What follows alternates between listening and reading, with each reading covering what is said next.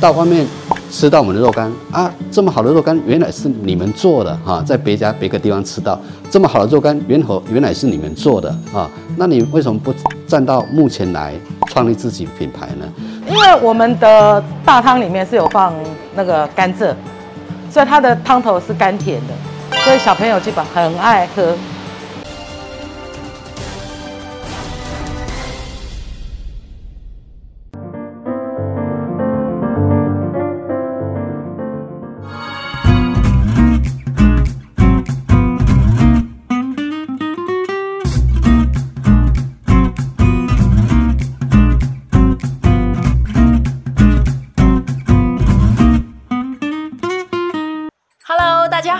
迎收看《好房话题现场》，我是萧一芬。今天的节目，我们带大家来到新北市板桥区的艺文特区生活圈。这里不仅临近四三五艺文特区，还有大片的公园绿地，因此区域内拥有大片的休闲游憩空间，绿覆盖率也相当的高。加上生活机能不错，属于闹中取静的居住环境。所以，虽然距离捷运有一段距离，区域内的居住人口还是不断的增加哦。在这里的生活还有哪些后康呢？一起进入今天的节目吧，Go！艺文特区生活圈就是因为临近板桥四三五艺文特区而得名。四三五艺文特区原本是军方用地，自从退辅会在八五年搬迁后，上万坪土地荒废达十年之久。经过市府整顿，成为崭新的艺文空间，并且命名为板桥四三五艺文特区。这里不但有大草皮、游戏区，还有不少艺文展演活动。近年来，更成为大台北地区休憩野餐的好去处，也大幅提升了附近住户的居住品质哦。它特别的地方就在于说，哈，因为它这边的话是属于早期算是中正的商圈，这边中正路算是比较一个成熟完整的商圈，哈，就是所有的生活机能都很便利哦。然后它后面那一块啊，其实它围绕着大概有大概六座以上的公园，哦，所以它整个就是一种水岸绿绿宅的一种感觉。哦，包括有一些像有一些面向啊，社区大楼面向啊，它都可以直接看到河景的河景的部分。哦，然后再是生活机能上面，就是包括国中哦、国小，它有那个哦板桥国中，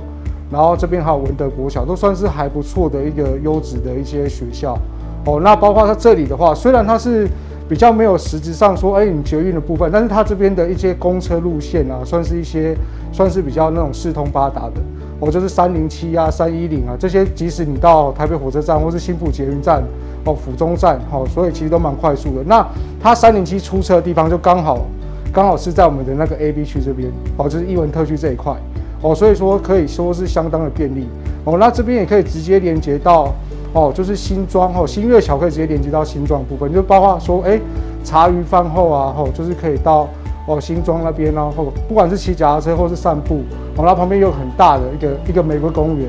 哦，可以去做一个活动，哦，就是增加一些亲子的一些互动这样子。对，那社区的部分呢，其实这边哦很适合很适合年轻的族群，因为这边的话，其实它它比较那种哎，CP 值蛮高的，因为它都是比较中小平数的，哦，中小平数大概平数落在大概二十五平上下这样子，哦，所以一些可能负担那么比较没有那么大。哦，然后再是一些可能一些退休的，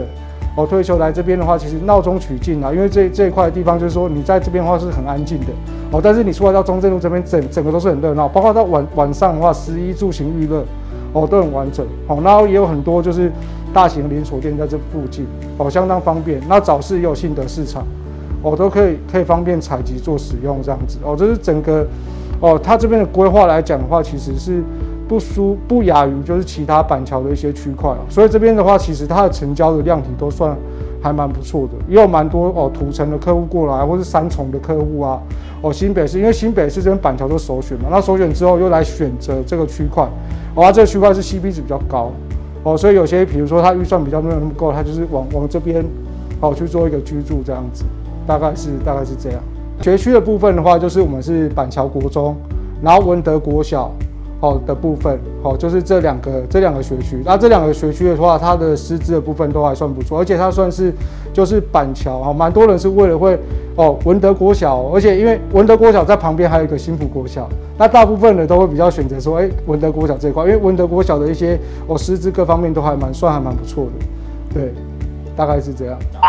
哦，其实其实算是还蛮蛮就是蛮蛮加分的哦，因为它这里的话就是生活机能的便利性啊，是算是非常强。像因为去年其实也有接受采访，那时候的价格，我那时候大概是讲平均大概四十六到四十八之间，到现在目前为止的话，其实都已经站上五字头了。哦，甚至有些有些建案也卖到可能五十五、五十七也也都有。对，哦，所以它其实这这边整体的这涨幅的趋势算是还蛮不错的。对，就是从去年到现在，其实它就是有一定的一个涨幅。对，就是主要的原因应该是说它包含，就我刚才讲的，哦，它的生活机能性蛮强的。然后再来是说，它这边的一些哦，就是你下班之后其实都蛮放松的，因为它这边的公园绿地啊，哦，包括河景的部分啊，哦，其实都给客户哎还不错的一个感觉，这样子。就是大部分的客户，其实我我自己的客户是这样的，就是他们他们来来住在这边嘛，有时候吃完饭，吃完饭之后就是可能。会到那个公园去做运动啊，或者是说我刚才讲的闲情逸致嘛，就是在骑脚踏车啊，去那个新庄那一块啊，哦，新月桥啊，因为那晚上其实都还蛮漂亮的。生活机能的部分的话，其实就是怕包括早市嘛，就是早上的话就是有信德市场嘛，哦，信德市场部分，然后还有二十四小时的一个那个全联，哦，所以说你采集方面的话都还蛮蛮方便。那晚上的话，其实它这边的一些哦小吃的部分啊，哦，或是说你说。火锅店啊，哦，甚至是哦一些哦像是争鲜啊，哦还是大型的连锁的吃的啊，这些这边都应有应有尽有，哦都是陆续开了，包含一些哦披萨店之类，这一条整条你看到中正路这边整条，不管是前半段后半段，其实它的一个机能性都是越来越强，就是基本上店面都是进驻进去的，哦，所以你吃的不管是白天晚上，哦都是都是很 OK 的，都是找得到哦。不会说，我还要到很远的地方去买东西这样子。交通的部分的话，其实就是比较，因为一般在这边的话都是机车啦。它机如果都是骑机车通行的，或是开车，哦，那个如果说是仰赖交通工具的话，它通常都是搭三零七、三一零、八一零，哦，这几台公车的部分啊。因为三零七刚好是在艺文特区那边出来，A B 区那边出来就有了，哦，所以其实那边大楼的一些住户啊，其实他们出来就搭就是蛮方便的。对，交通的部分大概是这样，就是。公车啦，因为它这边的话，你说要到捷运站用走的可能稍微有点距离哦。但是退而求其次，到这一块的时候，你因为你的第一个价位嘛，第二个是你的一些生活的机能嘛，便利性嘛，哦，再加上公车的一个加持，所以其实这边还是蛮多客户会选择在这一块哦。都是棋盘式的规划，而且它这边都是蛮方正。街道的话，其实你你你开起，不管是走路啊舒适度，或是你骑车开车哦，路的话都是蛮宽的，不容易迷路。对，很方便。包包括你到后面去那边的话，它就是棋盘式规划，所以你其实路线来讲，大楼什么的都还蛮好找的。就是那个国民运动中心，其这个部分的话，那当时在疫情还没有出来的时候，其实那一块的部分都还蛮蛮多人会去的啦。因为那那一块就等于是说，哦，就是大家互相运动啊，然后下面也就开很多那种运动用品店啊，哦，所以其实玫瑰公园，如果假设你在那边运动，你可能有些要健身干嘛的。哦，那那边都可以做使用，还蛮便利的。哎，国民运动中心都在那一块，因为玫瑰公园很方便，然后旁边又有一个运动可以休闲运动的地方，这样子。其实我会比较建议客户，就是说看他的一些需求。如果他说他是觉得他不一定说我我今天可能三分钟五分钟就一定要到捷运站的话，可能我十分钟哦，可能十二分钟我我要到达得了。其实在这边的话，你。你一些你不管是你骑 U-Bike 或者是你搭公车，其实跟那边的时间都是差不多，但是你价格上面的话就是蛮亲，就是会比较亲民一些，对，所以我会我会我会建议客户说，哎、其实你你基本上如果如果你对捷运的需求不是那么在意的话，你要一个好的一些生活环境哦，一个还不错的休闲哦，有一个惬意的感觉的话，其实在在这一块的话，其实都还算蛮舒适的哦，这是我跟客户的建议啦，啊，因为这边其实。很多客户其实他来看完比较完之后，哦，他比较完板桥这这一个整个区块之后，他如果假设他以舒适度来讲，这边都算是还不错的一个发展空间，对，大概是这样。新北市板桥区从地理位置来说，位于台北盆地的西南侧，西北方是新庄区，西南方是树林区，南方是土城区，东南方是中和区和永和区，东边隔着新店西和台北市万华区相望。板桥的发展非常早，在清朝时期，板桥就是台北地区西边的重要商业聚集地。二战之后，成为台北都会区的主要卫星城市之一，逐渐发展成为新北市的政经中心。二零一零年十二月二十五日，台北县改制为新北市，板桥市改制为板桥区，目前它就是新北市政府的所在地。板桥区内的人口超过五十五万人，是目前新北市人口最多的行政区，也是全国所有乡镇市区当中人口最多的行政区。近期因为轨道经济积极发展，板桥车站成为台铁、高铁、捷运板南线、捷运环状线四铁汇聚的交通枢纽。其中，捷运板南线在板桥区设有五站，包括江子翠站、新埔站、板桥站、府中站，还有亚东医院站，能够和台北市的主要精华区直接串联。另外，捷运环状线第一阶段，也就是西环段，也是以板桥为中心，并且设置了板新站、板桥站、新浦民生站等三个捷运站。公路方面，板桥有四座东西向桥梁，包括华江桥、万板桥、华翠桥、光复桥，直通台北市；南北向则有新北环快、台六十四线，还有台六十五线等三大快速道路贯穿板桥市区，并且连接国道一号还有国道三号，这都凸显了板桥的交通优势，也提升了板桥区域整体的房市和商业发展。板桥区内的各大生活圈都各具优势。埔前生活圈和江子翠生活圈最靠近台北市，新埔生活圈拥有板南线和环状线双捷运优势。新板特区则有新北市政府以及各大百货公司，洽公和购物都很方便。另外，艺文特区生活圈文艺气息浓厚，江翠北侧生活圈景观好，府中生活圈购物方便。南雅生活圈有知名夜市和林家花园等古迹，福州商圈也临近台艺大和艺术河滨公园，生活品质都不错。板桥的医疗机能也是非常完善，重要的医疗机构包括亚东医院、新北联医板桥院区，各种机能汇聚，也让板桥长期以来都是新北市非常适宜居住的优质环境。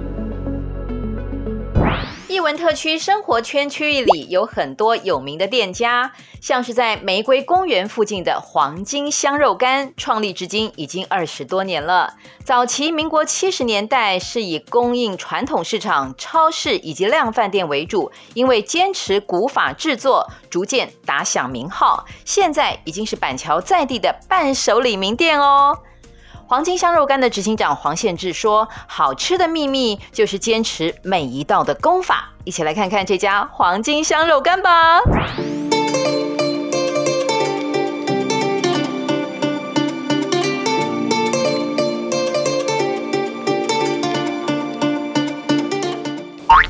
呃，最早大概是我当兵退伍二十几岁的时候，哈。呃，那个时候我朋友介绍到我迪化街去，啊啊，学做一些南北货的生意啊。那在学习的过程当中，我接触了很多啊传统这种肉干肉松店的老板，哎，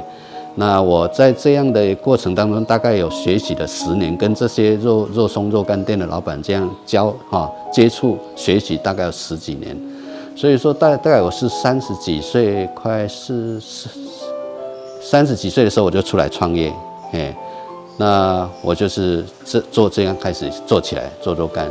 哎，那刚开始是做的蛮小的了哈，蛮少的哈，哎，那大家的哈不嫌弃啊，那么这样的支持爱护啊，所以说我们这样一步一步的成长啊起来，哎，啊，因为最早就是说我刚开始出来。做的时候我是做批发，哈，没有自己的品牌，好，那所谓批发就是我做出来之后就是一箱五十斤，哈，啊，就是一个透明的袋子，上面没有字，然后批发给传统的这个啊肉松店、肉干店啊，甚至一些量贩店啊超市啊，然后他们在就是我做半成品调味好，然后他们再去二次的加工。哎，那后来就是说，那很多客人就是说啊，到外面吃到我们的肉干啊，这么好的肉干原来是你们做的哈，在别家别个地方吃到这么好的肉干，原和原来是你们做的啊，那你为什么不站到目前来创立自己品牌呢？所以说，大概我在五十岁的时候，那我就创立自己的品牌哈，就是我们后面这个品牌哈，那就这样一路走来，大概有十几年。那实际上我接触肉干这个行业，大概前前后大概将近三十年，哎是，哎那这个地方是我们一个老家的所在哈。啊，虽然不是很热闹哈，不是一个黄金地段，那最主要就是说我希望借着这样一个比较哈啊，就是管销费用不会那么高的情况之下，我把这个成本压下，然后回馈我们爱护我们的客户这样，哎。基本上来讲，我们做肉干通常基本上都要用猪的后腿肉，因为猪的后腿肉，我们知道猪有四条腿，那前面的腿它的肉比较少，后腿肉基本上就是那屁股的部位，那个腿啊那个肉比较多。好，那我们用除了猪的后腿肉之外，我们还用温体猪肉下去做。温体猪肉来讲，基本上来讲就是说它的纤维啊纤维比较完整。啊，吃起来有肉的感觉，那有些就是，比方说不是不是温体猪的那个后腿肉，它是它是就是说经过一段时间，啊，它的纤维已经破坏掉了，啊，那纤维破坏掉了，吃起来讲就是说做出来肉干比较没有纤维的感觉，哎，是这样子。基本上来讲就是说温体猪的后腿肉哈，它必须下去先冷冻，啊，就它在温体的时候你要急速去冷冻。哈，那冷冻之后就是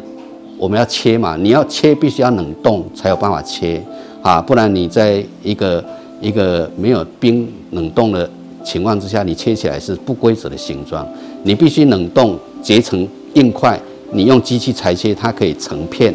啊，很完整的。你要什么形状才可以什么形状嘛？哈，那这做切好形状之后，我们会到一个搅拌桶里面去开始调味，啊。那么调味之后不是就马上出来，你必须把它置放在一个啊、一个冷藏室里面，因为你要保鲜，你不能在室温。你这调味过过程当中，你必须在冷藏室里面，要保持它的温度在一个低温的常量之下。然后调味好之后还要置放几个小时，啊，几个小时就是让它入味，啊，不然的话你这个味道，你这个调味料只是在表面而已。你必须在一个冷藏室，哈，就是保鲜的调味，不要让它因为搅拌过程当中时间的流逝，让它温度升高，破坏它的组织鲜度，啊，这是一点。那出来之后已经调味好，我们出来之后，我们就开始在一个啊一个我们要它什么形状，我们就把它劈成什么形状，啊，因为肉猪肉是不规则形状嘛，哈，那我们必须在一个哈一个正方形的一个一个容器里面。把不规则的猪肉一片一片把它铺起来，它这个时候因为经过一段时间，我们这样一个调哈搅拌，它必已经有粘性了，所以说等于可以一片一片把它衔接出来，变成一大片一块猪肉，啊，那我们就把它裁切，哈，裁切我们要的形状就变成正方形了嘛，哈，本来是不规则形状，结果我们把它组合哈，这样拼拼，啊拼像拼图一样，啊。变成一块一块土，一块很完整正方形的大肉干，那我们再裁切小小肉干。所以说，我们到外面去吃的，基本上哈买的好像肉干是四四方方的嘛，哈啊啊啊，这这个都是就是一片一片不规则的肉这样啊拼凑起来，就像我们拼拼那个拼图一样哈，这样拼拼起来的。那出来之后哈拼出来之后，我们就裁切我们要的形状，接下来就可以烤了啊，烤出来包装陈列销售，哎。是这样子的，整个过程大概是这样。而烤的话，必须要看它肉干的，第一个，呃，肉干的厚度，哈，厚薄有不同的温度、时间，哈。比方说厚的肉干，你必须要比较高的温度；薄的肉干比较低的温度，不然会烧焦嘛，哈。那时间上也要看它的当天温度高低啊，比方冬天啊、夏天，你要温度火候也要稍微调控一下。基本上还有一个干湿度，啊，今天下雨呀，啊，今天好天气呀，啊，所以各种状况基本上都是经验的累积啊。最早的时候都是比较传统的啦，哈，比方说用木炭下去烤啦，啊，然后一片一片这样用手工的去翻动啊，哈，翻面嘛，就像我们中秋烤肉一样嘛，啊啊，后来我们就演变到比较简单式的履带式的。好，那履带式当初就是最早刚开始有履带式来讲，基本上它履带只有可能大概三十公分吧，啊，三十公分的这样宽度，所以说这样出去的话，当然是比当初在用手工翻烤的速度又快了。那么演变到现在机器更方便了，它的履带的宽度大概有将近一米多的长，所以说基本上来讲，这样量产的速度量更大，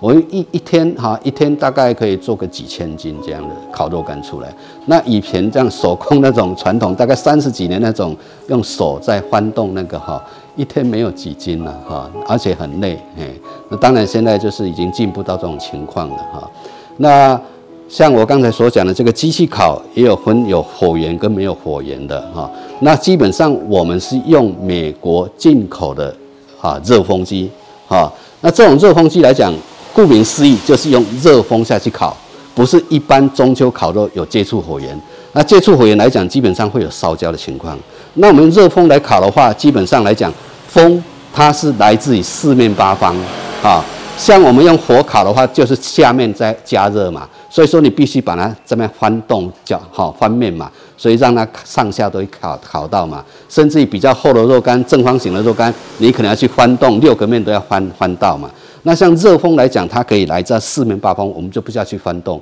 那同时，热风来自于四面八方，它可以把肉汁锁住，让它肉汁锁不出、流不出来。我们发觉到那个中秋烤肉经验，就是在烤的时候，它会油油脂会滴出来，那肉汁滴出来嘛，滴下来会冒火，对不对啊？我们都有这个经验。那热风的好处就是可以把肉汁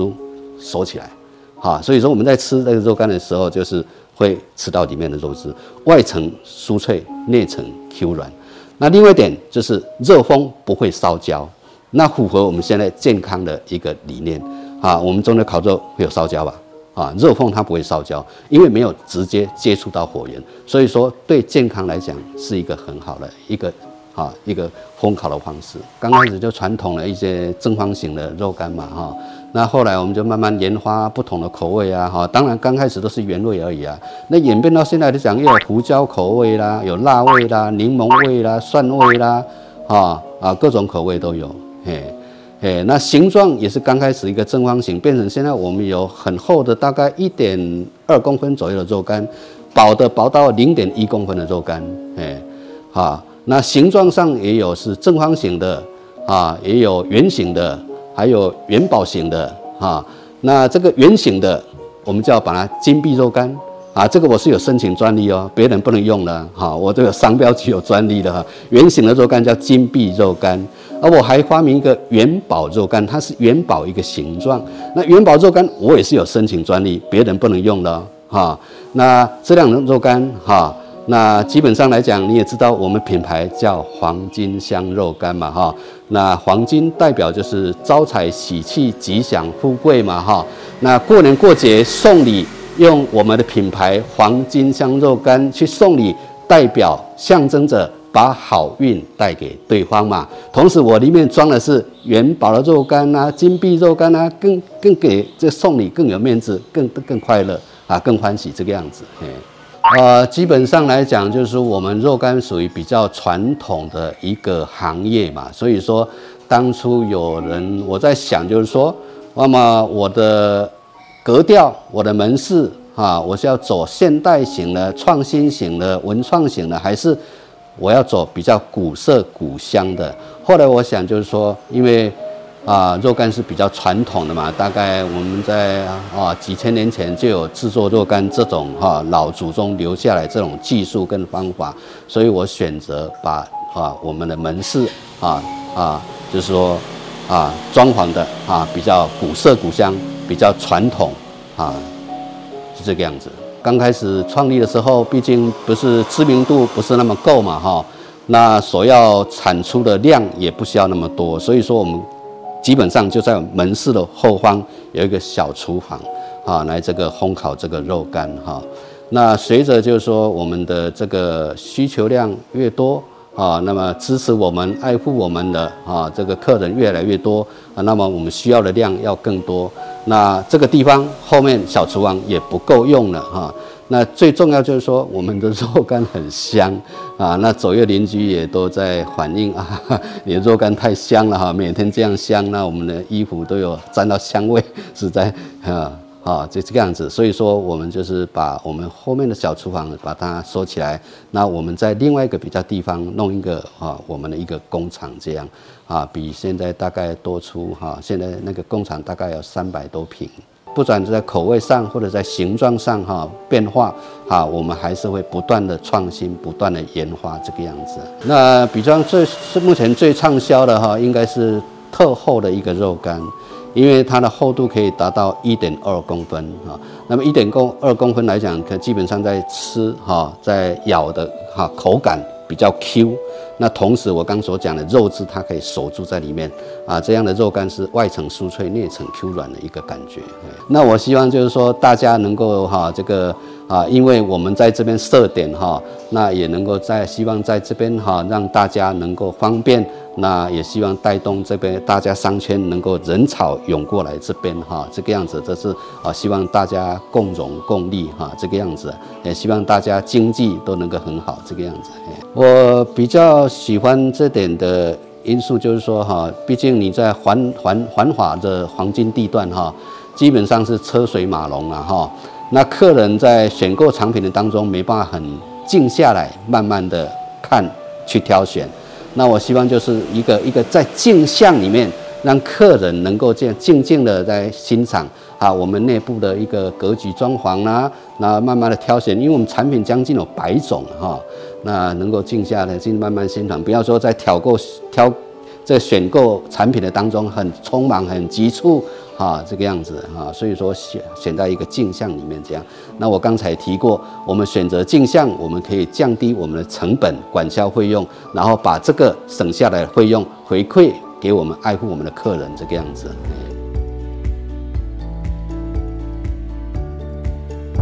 四三五艺文特区附近有一家东霞牛肉面店，位于当地区域最热闹的中正路，开业到现在已经十六年了。店长郑怡婷说：“他们最骄傲的就是汤头。这个汤头啊，使用了十六种药材，包括了香料、牛骨和甘蔗熬煮。虽然属于红烧汤头，可是却清甜不油腻哦，累积了不少在地的死忠客户呢。现在，我们就一起来拜访这家东霞牛肉面店吧。”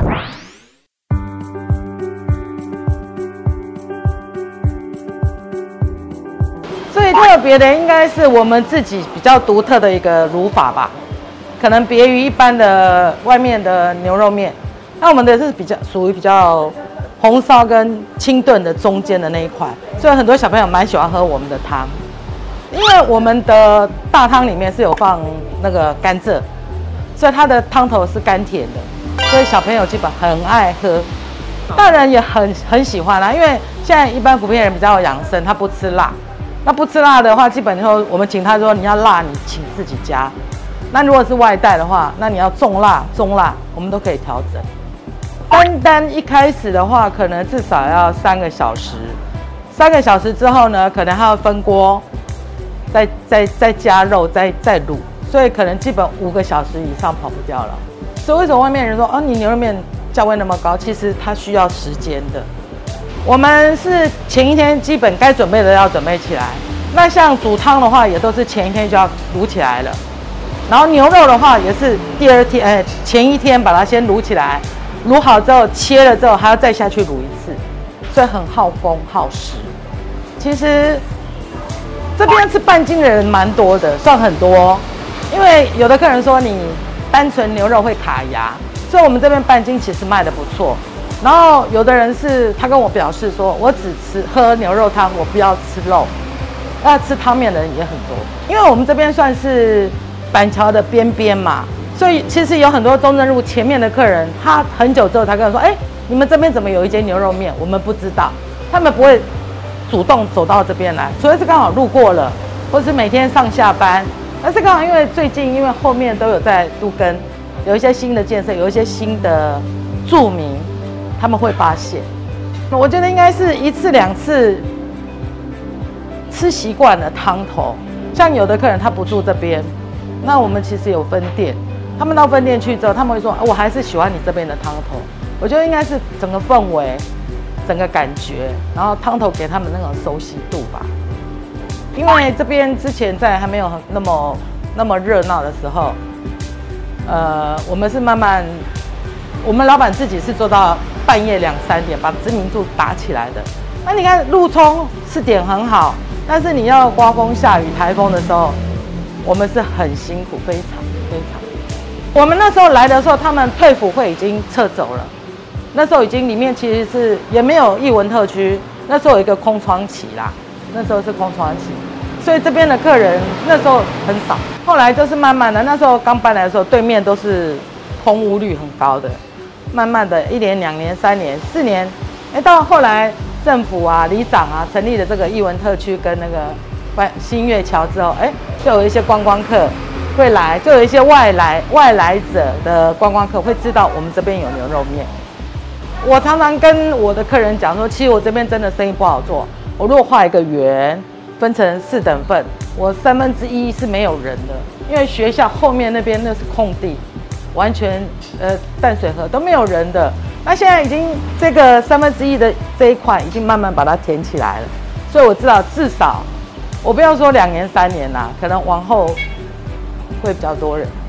因为慢慢的，以前其实是说到这个中正路这边，很多人都觉得啊，这边好好好好落寞，而且以前还没有弄的时候，前面是一个大排水沟嘛。后来慢慢慢慢的，越来越多人需要经过这边到新庄了，所以知名度有打起来了。包括这个艺文特区、玫瑰公园、新月桥，都给我们造成这边很繁荣，进步很多。艺文特区生活圈闹中取静，人口增加快速。在地的板桥区中正里长林煌义说：“早年艺文特区所在区域的确很荒凉，但是自从四三五艺文特区成立。”区域环境大幅改善，也带动区域人口成长，连带使得当地商圈更加的繁荣。现在艺文特区生活圈已经成为板桥很不错的居住区域哦。一起来听听里长怎么说吧。四三五它的优点哈，就是它是一个文化用地，永久的文化用地啊。再来基于我们板桥的西半部。它的另外一侧就是河岸，啊啊，就面临这个那么高哦，那么高是板桥的一个历史哈，一个诶河川啊，四三如就是诶周边哈，过去是一些农地啊，透过市地重划哈来规划啊，现在目前分类有住宅区、商业区。哦，还有好多的啊大品牌的建商啊来这边，诶制造哈啊家的啊这个一些大高楼大厦，哎，这边呢哦就是交通也变变道了哈，交通啊还有我们这边又有国债市场，又有新月桥，又有环河公园、国光公园、玫瑰公园，哦医疗设施又有。我们的板桥医院啊啊，学校面临有板桥国中、国光国小，种种一些啊生活起居，要有传统的菜市场啊，要有家乐福啊，全联啊。总之，在我们这四三五哈四三五的周边哈，其实居家的那个便。方便哈，哦，蛮方便的啦，哦，交通有公车总站啦，哦，那就像六四六五啦，环河啊，环河道路啦，快速道路、体外道路，这样，四三五的这个园区哈，是属于文化局管理，是文化特区，文化特区，但是在之前呢，五十几年年代。四三五是属于行政院主计主计处官兵辅导处辅导会的一个主计处，是是列为哈官兵在管理的。哦啊，经过啊官兵辅导呃辅导会哦迁移桃园哦啊这边就这块地是台北市的地，台北市的地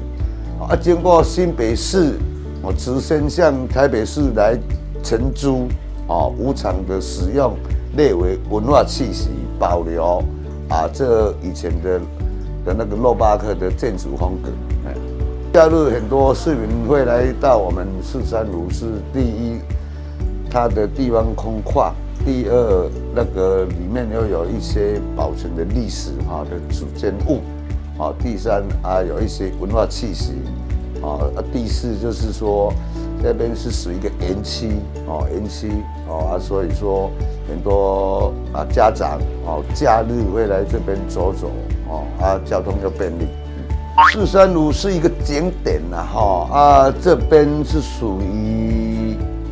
土地四地重划啊，就是有很多的知啊知名度的大镇商哦来这边啊。新建哦，高楼大厦哦，它就塑造这边一个园区啦，哈，类似一个住宅的品牌园区。第一，交通的便利啊；第二，也就是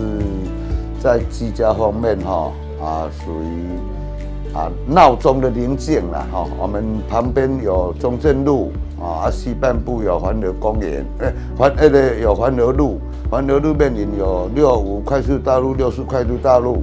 哦的这种状况下，一个宁静的地方来，哦，一个居家方式哈，蛮环境蛮优雅，蛮不错的。哦，啊，过去在四三五整个沿岸就是叫做那么高，哦，那么高是板桥哦，以前板桥与新庄哈，那时候没有桥，就是一个渡渡渡船河啦，渡尊头这样的的一个渡船的一个那么高了，啊，现在整化哈。我再来工业时代，就是废水就会往那么高，哦来排除啊。经过新北市政府一直提倡啊，现在整顿到一个哈啊，可以说绿绿绿美化哈一个一一一个河川了。我是